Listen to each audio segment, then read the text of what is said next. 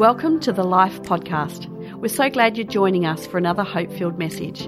We pray that you're encouraged by this powerful word from our Sunday service. Today, I want to conclude our series, and the subtitle is simply Bitter Sweet. Bittersweet. And I can hear music playing in the background, which means I have not dismissed the band. Is that right? Are they still there? Are they still there? Thanks, guys. Come on, let's put our hands together. Great to have you guys with us. Thank you. Good to have you back, Kathy, after five weeks away. Pastor Ash and Kath are here, and she's there playing the keys, which is just awesome. Fantastic. Thank you. Appreciate it. So, today we're going to look at bittersweet. And I looked up the word bittersweet, and it said pleasant, but including or marked by elements of suffering. Pleasant, but including or marked by elements of suffering. And I don't know about you, but I cannot think of a better way to describe relationships than pleasant, but including or marked by elements of suffering. And all the wives said, And the reason I say that is because relationships require proximity. Proximity is what causes both the bitter and the sweet. You think about it for a moment. The best moments in your life revolve around those that you are closest with. For those of you who have a child, you know that that moment that that daughter was born, that son was born, that they came into the world, it's an incredible experience. It's an amazing moment. I got to witness three times the birthing process, all of our three children, and I, I, was, I was very close. I was even close enough to cut the cord. I mean, that's how close I was. It was up close and personal. And I got to be honest with you guys, if you've never cut an umbilical cord, it, it's, it's tougher than you think. No one warned me about that. No one told me, hey, you, you, need to get in there. You need to give it a good old hearty bit of heave ho.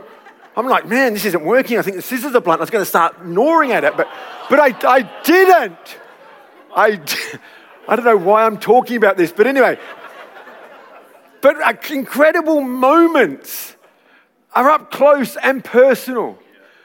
I, I, can't forget not too long ago when we're in the beautiful country of Bali in January 2020, witnessing our firstborn daughter's wedding to an incredible young man, Nathaniel. It was an amazing wedding. I, I want to tell you, if you don't, if you don't know where to get married, I, I'm all for destination weddings. This was just a phenomenal, phenomenal time witnessing our firstborn daughter marrying an incredible young man and just having a fun time with some family and friends. It was just an amazing, amazing time. What made it amazing was just the closeness, the proximity. We were there. You can look at the photos, but man, we were there. And every one of us has those amazing moments, and those amazing moments always equals proximity. It always equals closeness. We're about to start a new series next week, which Pastor Danny is kicking off, called Close Encounters. It's about people who had close encounters with Jesus. If you want to experience Jesus in his fullness, you better be close. You can't experience Jesus in his fullness if you're just going to watch online. And we love our online family. We do. We do. But you can't experience the fullness of Jesus if you get someone else to read the Bible. You can't experience the fullness of Jesus if someone else is praying. We have to be close. We have to be up close and personal in order to receive the fullness of Jesus. And in order to receive the fullness of relationships, you need to be up close and personal. Why? Because relationships equal proximity. That's the upside. There is a downside. The downside with closeness comes the bitter. If you think about your worst moments, in life. It usually has something to do with the closeness of people. It could be a betrayal. Now, you can't be betrayed unless someone's close. You think about that person that cuts you off in the traffic. You think about that person that gives you the bird that you don't know. It's annoying, but you don't worry about it.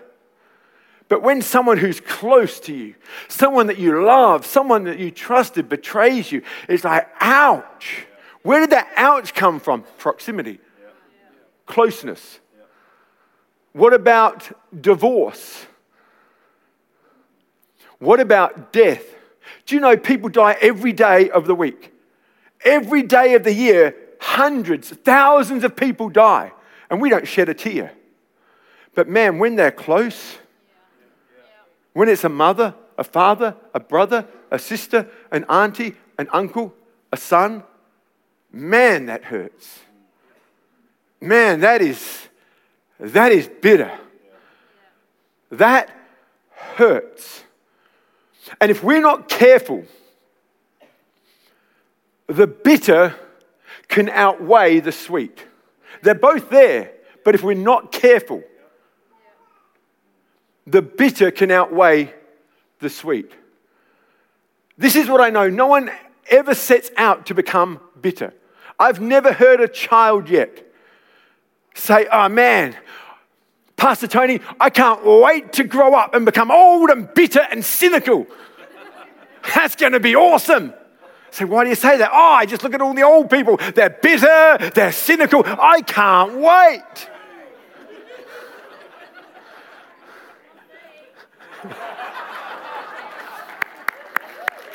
Good. I'm glad. We got one. There's one. Thank you. There's one that's not bitter. That's awesome. Proving my point. But, but, but you, do you know what I mean? And yet, sadly, so many young people who never set out to be bitter, guess what? Become bitter, cynical, and twisted. And I don't know about you, but that's sad. And, that's what bitterness is. Bitterness is a hidden destroyer. It destroys our lives. Hebrews chapter 12 says it this way Make every effort to live in peace with everyone. Wouldn't, wouldn't the world be better if everyone made every effort to live in peace? Make every effort to live in peace with everyone. Be holy. Without holiness, no one will see the Lord. See to it that no one falls short of the grace of God and that no bitter root grows up to cause trouble and defile many. You know, they say that when you're looking at a tree, you're only looking at half the tree. Why? Because underground there is a root system, as we see in this picture here. So, whenever you look at a tree, you're only looking at half a tree because half the tree is underground, it's out of sight, it's hidden.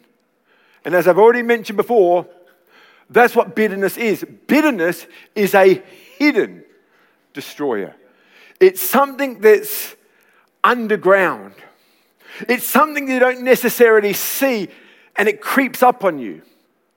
We know, based upon week one, that the devil has schemes. Most of the time, we're not fighting the devil per se, we're fighting his schemes. And what is his scheme? His scheme is to destroy.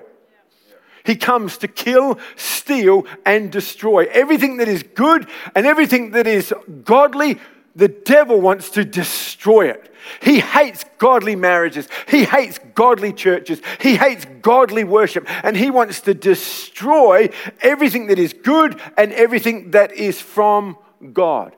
That's his scheme. His scheme is to destroy. But the devil also has strategies, and his strategy is to divide. If I can have my two volunteers come up here, that would be fantastic. Let's welcome Nat and Jordan. Come down here onto this little stage, that'd be awesome. This is my firstborn daughter, Jordan. This is the one I was telling you about that got married in January 2020, just before COVID, in Bali. And this is the young man that she married, Nathaniel. How are you, mate? You good? Good. Fantastic. Jordan is five days older than Nat.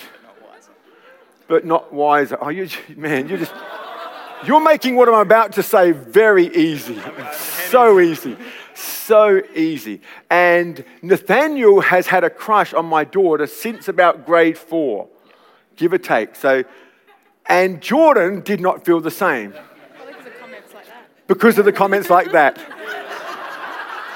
I had to match it. And, and she didn't feel anything for him in grade four, grade five, grade six, grade seven, grade eight, grade nine, grade 10. And the whole time, Nathaniel just kept crushing on her. But eventually, and this is why I love Nathaniel. One of the things I love about Nathaniel is his persistence. You are persistent, I'll give you that. And in year 11, there was a shift, there was a change, there was something that happened that was a catalyst for Jordan waking up and realizing that there's something about this man. And they started dating in year 11, dated for four, five years, give or take, and then got married on January 24, 2020 Yeah. in Bali. It was amazing. Wasn't it amazing? It was amazing. Was it amazing? good. It was amazing. And this, It was amazing. I- I don't know what happened there. Anyway, I'm so confused right now. But, but this is what I know God wants to join them together. That, that's God's plan. God's plan is to join them together. The devil wants to do the exact opposite, he wants to divide. God wants to join, the devil wants to divide. We had a great wedding, great celebration, great honeymoon. Yeah? Honeymoon? Yeah, cool. Great, awesome, awesome, amazing. And every day since this amazing union, the devil's like saying, No, I don't like that. I don't want that. And then they have another great day, and the devil's like, I don't like that. I, I-" this is what the devil's trying to do to every relationship, every marriage, every church, every leadership team. He wants to divide. That's his strategy. If you guys can take a seat, that'd be awesome. I'll join you in just a moment. We're not done yet. You can just sit there and just look at each other and, and love and crush on each other and, and all that sort of stuff. And, and remember the honeymoon and all the rest of it. It's awesome. so the devil has schemes to destroy, he has strategies to divide, but he also has a tactic. And his tactic is offense. Offense. He will use whatever he can to divide. He will do whatever it takes to divide. But you know what? Some of the old strategies and old tactics work just fine. The devil doesn't have to be too creative to divide people because offense has worked really well for a long period of time. And so he just sticks with this offense. And this is how it starts. And, and I, I want to have a bit of fun with this, but hopefully we can relate. Because this is what I know about relationships. Because of proximity, we can enjoy one another, but you can't have proximity without those closest to you annoying you. Annoying you. So, how many of you have ever been annoyed by somebody that you love? Look straight ahead, right? Look at Luke. Luke, you did the wrong thing. Oh my goodness. He goes, Yes, I have. But, oh my gosh. Yeah, and you've just done something to annoy your wife. I know that. Without, I can just read. It's all over her right now. But when, when, when we uh, get annoyed, it can be a problem that gets in the way of our closeness and proximity. It, it could just be something little, and it usually is something little. It's usually something small, like driving a car. You know, when my wife driving, my, my standard line is, come on, speed up, hurry up, hurry up, get in that gap. Ah, so annoying, so slow. When I drive, she's like, slow down, slow down, slow down, slow down. That would never happen with this relationship, would it? See, so they're young, they're in love, they haven't even been married three years yet. You wait, you wait. It- it- If it hasn't happened, it, it's going to come. But I, I'm sure, I, I think, I think just a, a moment ago, there was a little bit of annoyance that came into Jordan when you just looked at her and said, she annoys me. I, I could be wrong. I could be wrong. But it, it's, it's, it's annoying. It's just those little things. And because they're little, we, we, we just let it go. We don't deal with it. We don't deal with it. And if we don't deal with what annoys us, guess what happens? We tend to get hurt. We get hurt. We start saying things like, he doesn't appreciate me. He doesn't appreciate what I do for him.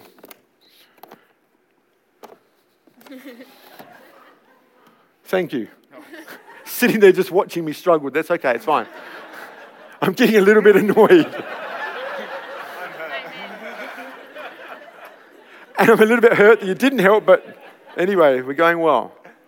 We're going well. So we, we, we can get hurt. And because, you know what? He didn't appreciate me. You know, again, I, I think about uh, my relationship. I don't want to put too much onto you, you're young, but, but, but for my relationship, I, I, I love to help people. I, I love to take a good situation and make it great. And if I see someone struggle, I, I, I, love to get in there and I say, you know what, I can see you're struggling, but, but, but I, I, I can fix you. I, I can help you. I can make your life better. If you just listen to me, and I think I'm, I'm just being helpful. I'm just loving my wife. I'm just loving my team. And Kath often comes out with, stop maximizing me. I said, yeah, but, but by me maximizing you, are you or are you not a better person? No, I know that would never happen in this relationship. Never happen. Never happen in this relationship. But uh, again, we'll just wait. And this is what I know about hurt. Again, it's something small, it's something seemingly insignificant, but if we don't deal with it, it festers and hurt grows into full blown anger. Anger. And now it's no longer that he just didn't appreciate me. It's your, I'm just really ticked off right now. I'm really ticked off because he didn't say sorry. But what you don't know, Jordan, he made the bed and you didn't say thank you.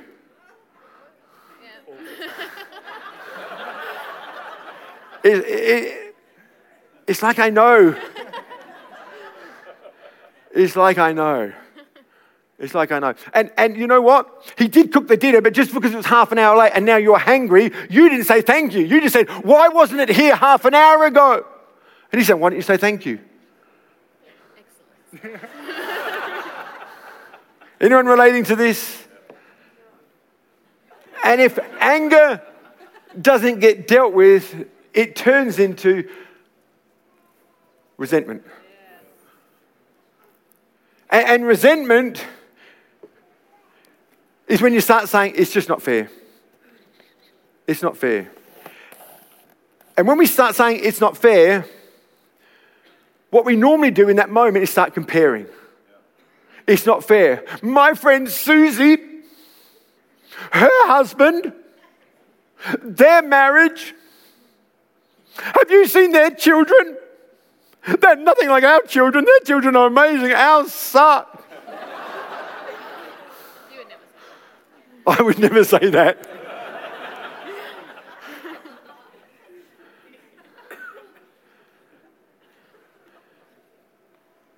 but it happens. It happens. And the problem is, if we don't deal with resentment, see, none of this stuff goes away. It turns into full blown bitterness.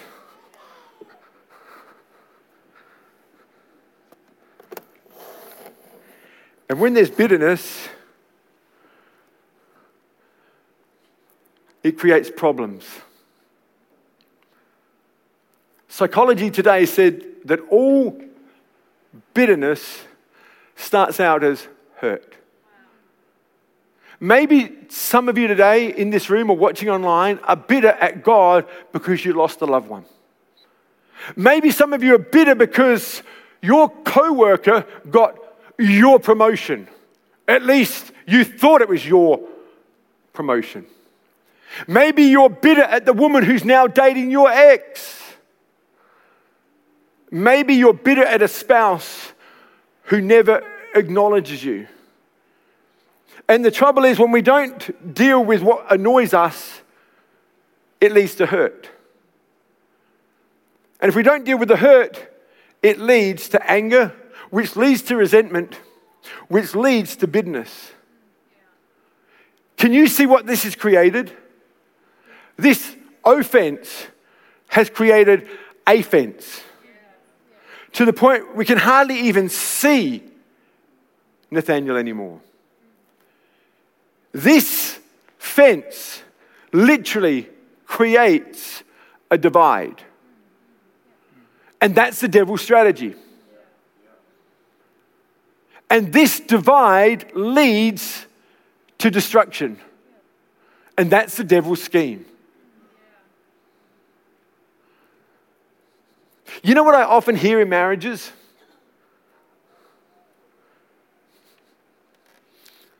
I love him. I'm just not in love with him.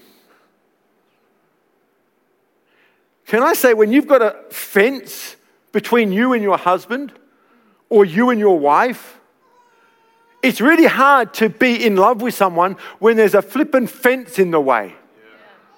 It's really hard to get uh, intimate when there's a fence in the way. If anything, all you're going to come out with is splinters. I'm just saying. And so, what we need to do, we need to dismantle the fence. And the way we dismantle the fence is by dealing with our offense. And while this is not easy, it can be done. Remember, being offended is inevitable, but living offended is a choice. Let's put our hands together for Nat and George. Thank you. And so, in the remainder of my time, I want to highlight a few things that we can do to break down this fence. Some of it will be a little bit of a recap, but hopefully, we'll go out of this place encouraged that no matter what the fence is, no matter what the offense is, we can deal with it one step at a time. And the first one I would simply say is this you've got to be honest. If you want to deal with offense, if you want to take down this fence, you've got to be honest. You've got to be honest. See, you cannot heal from what you are not willing to admit. If you don't admit it, you can't get through it and you can't get over it. And when you start praying about why you are bitter, you may be surprised. See, the answers aren't always obvious because they're underground. That's why it's a root of bitterness. And Jesus said this stop judging by mere appearances, but make a right judgment. In other words, in order to get to the roots, you have to dig because they're underground. So, what does digging equal when it comes to our lives? To me, digging simply means you've got to ask questions. You've got to ask questions of yourself, and you've got to ask the hard questions of yourself. You've got to ask the questions like, why did I do that? Why did I say that? Why did I react that way? Psalm 139 says, Search my heart, O God, and see if there's any offensive way in me. The trouble is, most of us just assume we're not offended, the problem's with them. But there's a challenge in Psalm 139 for us to pray a prayer that says, Search my heart. Search my heart. And we start digging. And you know what? God may just reveal some things to you, and you might just be amazed and surprised at what God reveals. And what I know about God is what He reveals, He heals. The second one is get perspective. Number one, be honest. The second one is get perspective. In Matthew chapter 18, there's an amazing parable, one of the many parables that Jesus taught. And all of his par- uh, parables had a message in them. And in Matthew 18, he told this parable about a certain king who had a number of servants. And the king thought it was time for him to do an audit on his kingdom. And so he went to each of his servants to get money for the debt that was against them. And one servant in particular had racked up a massive debt. The debt was 10,000 talents.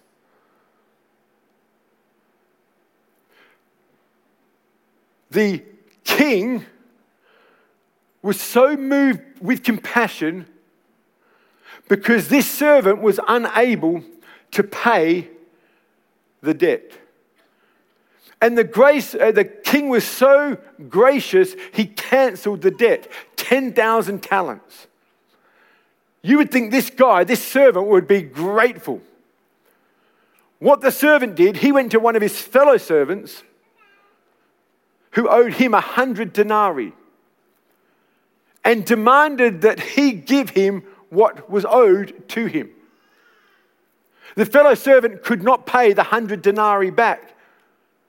But unlike the certain king, this servant demanded that his fellow servant pay back what was his and had him locked up until he could do that.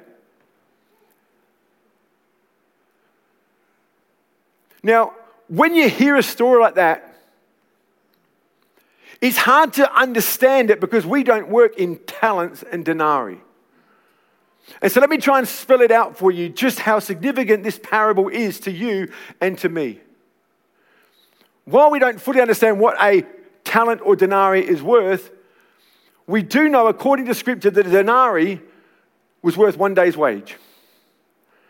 And I Googled what is a one day's wage here in Adelaide in 2022. And while there's a few variances, it averaged out about $300 a day. In Adelaide, you can earn $300 a day on average. So a denarii was worth $300. $300. Now, every talent had 6,000 denarii to a talent. If you do the math, if you do the math, you will learn that the debt that was owed to the king was somewhere in the vicinity of 18 trillion dollars in today's language. That's a lot of money. If you look at the other man's debt that the fellow servant owed the servant, it comes out at about $30,000. And the servant was happy to have his 18 trillion dollar debt cancelled, but went after this gentleman who owed him 30K. Now, let's put this in perspective. If someone owed you $30,000, that's still a lot of money. I don't know about you, but if someone owed me $30,000, I want it back. I'm just being honest with you. I want it back. Is there anyone with me if you were owed $30,000, how many of you would want it back? And how many of you would involve church leadership if the money wasn't there and you say, hey, I passed it, I think you need to speak to them? Because $30,000 is not nothing, it's quite a significant amount of money. And so when it comes to us forgiving, I realize that what we're asking of you, and what I'm asking of you whenever I preach, and what God is asking of us, we understand, we get it. It's not nothing. When someone betrays you, it's not nothing. When someone walks out on you, it's not nothing. When someone abuses you, it's not nothing. When someone sexually harasses you, it's not nothing. We're not saying it is. We're not saying it's nothing, just get over it. That is not our heart here at Life Adelaide. We are moved with compassion. We understand that what we're asking is a big ask. In actual fact, I would dare say it's an impossible ask for most of us, if not all of us. But that's why Jesus told the parable. Because the only way we're actually going to be able to do it is by getting perspective. It's only when we understand just how much we've been forgiven that we understand how we can forgive others. And so that $30,000 may seem like a lot. But when you compare 30,000 to 18 trillion, that's the point of the story. And I've shared this many times before. I find it not only hard, but impossible to forgive when I think about and I'm stuck on the 30K. When I'm stuck on what they said and what they did and how much it hurt, I get stuck there every time. After doing this for years, I still get stuck when I focus on that. But when I take my eyes off the 30K that I'm owed and look at the 18 trillion that I've been forgiven. That's the only thing that gives me perspective to be able to stand before you today and say, I live healed and whole and forgiven because of this wrestle. And it's a wrestle I'm asking you as a church, everyone watching online, to embrace. Don't look at your 30,000, whatever that represents. Look to the 18 trillion that Jesus did, did for you and for me. The third one is simply this surrender pride. Be real. Get perspective. Surrender pride. See, God can redeem whatever we surrender. Last week we had a bit of fun at my expense about my personality, and, and even today, if I do a personality test, it's going to come out with a strong leadership emphasis. It's going to come out with a strong confidence emphasis. And I don't know that God wants to stop that in me or take that away from me because He made me this way. And that needs to be celebrated. Whoever God made you to be needs to be celebrated. But there's elements of our personality that while they may not change, they need to be redeemed. And so I'm still as strong as I ever was, but I'd like to think by the grace of God, I'm more humble. I'd like to think by the grace of God, I've become more gracious, but I'm still as strong. Someone, said to me recently, Hey, Pastor Tony, this is what I was walking out. I, I still feel like punching some people in the head. I said, Oh, so do I every day. I mean, seriously, I'm a pastor, but every day is when I, do. I, there, there, wouldn't be a day, too many days that go by where I didn't feel like punching someone in the head. Like, stupid. Sorry, just again, I just need a couch. This is me preaching at me. But here's the good news I didn't punch him in the head. Woohoo! But you know what? Not punching someone in the head, that's the lowest level win. That's the lowest level of grace. That's the lowest level. Does that make sense? It's the lowest level.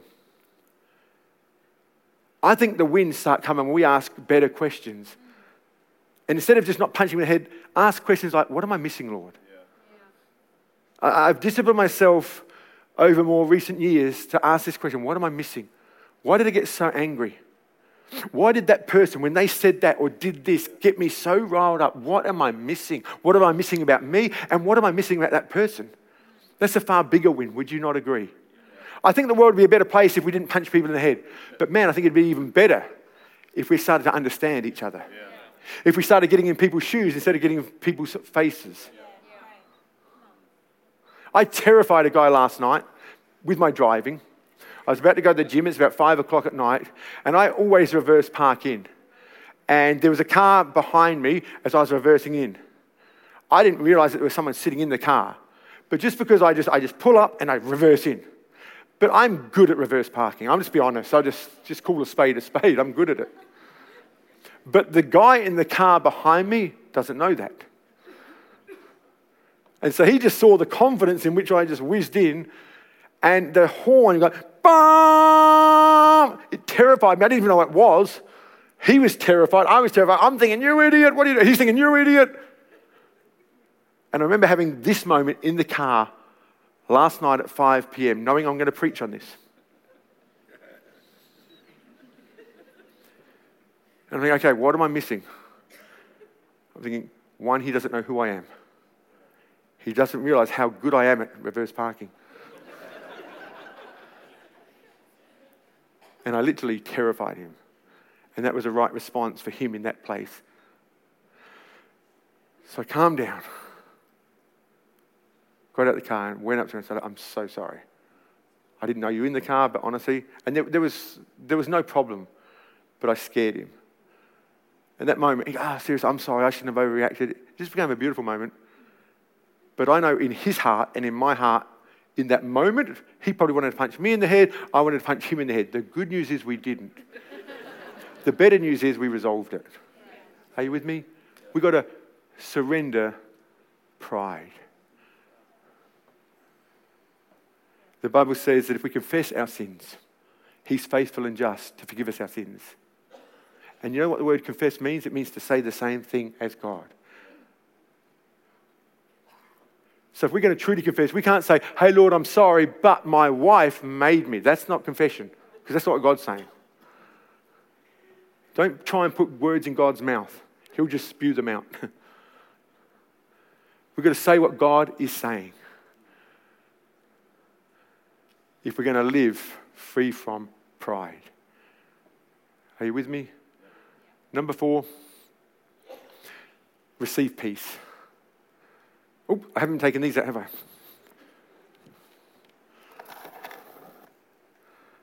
We need to receive peace.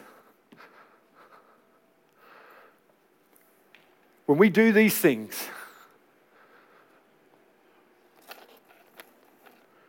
we can not only have inner peace, but we can have peace with God, this vertical relationship.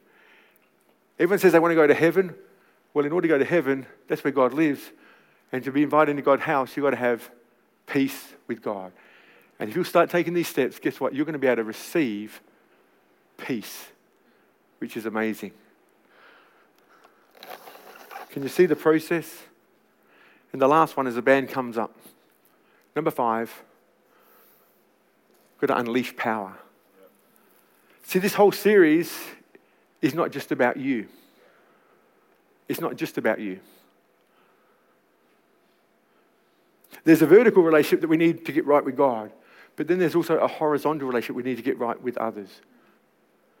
And I believe God wants to leverage the grace and forgiveness that we've received to affect and help others.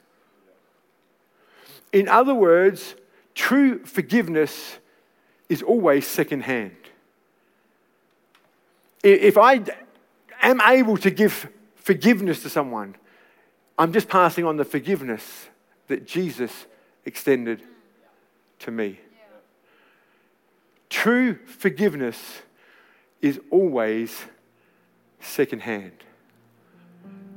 We need to confess our sins to God to have peace with Him. But you can have peace with God, but our relationships still be a mess. You can have one person walks out of a marriage, got peace with God. The other person has peace with God, but there's no reconciliation. I believe what God is wanting to do is to create in us a power and a strength to be able to go the extra mile. Because if we're going to heal our relationships, we need to confess our sins one to another. We confess our sins to God for forgiveness. We confess our sins to one another for healing of the relationships. Can you imagine if Jordan and Nat are hearing this today and they just go to God and say, Father, forgive me for being an idiot when it comes to the way I've treated my wife. Forgive me for being a jerk in the way I've treated my husband. That's a start. But it doesn't necessarily mean that they're going to be on the same page. He says they confess their sins to one another as we speak to one another. And what happens is we have peace with God and we get peace with others. I realize what I'm asking today is not easy. And that's why we need Holy Spirit to help us, to give us the power, to give us the insight, to give us the wisdom, to give us the clarity, to give us the understanding of what is really happening so that we can respond accordingly. The problems in, this world really are because we respond according to what we think is right instead of surrendering to the one who knows what is right. The Bible says that we should love our enemies. And the word uh, bless, it says bless your enemies, and the word bless simply means to speak well of. Wouldn't it be wonderful if we get to a place where even those that have offended us, even those that have hurt us, we could actually speak well of them? And I believe with Holy Spirit's help, that can become our reality. We don't have to live offended. We will be offended, but we don't have to live offended. Living offended is a choice. And I hope and pray that this series has helped you to make good choices. Thanks for listening to this podcast. We trust that you're encouraged by this powerful message. You always have a place to call home here at Life, and we invite you to join us for our Sunday services at our Adelaide campus. If you'd like to know more about Life, then visit our website at lifeadelaide.org or download the Life Adelaide app and stay connected.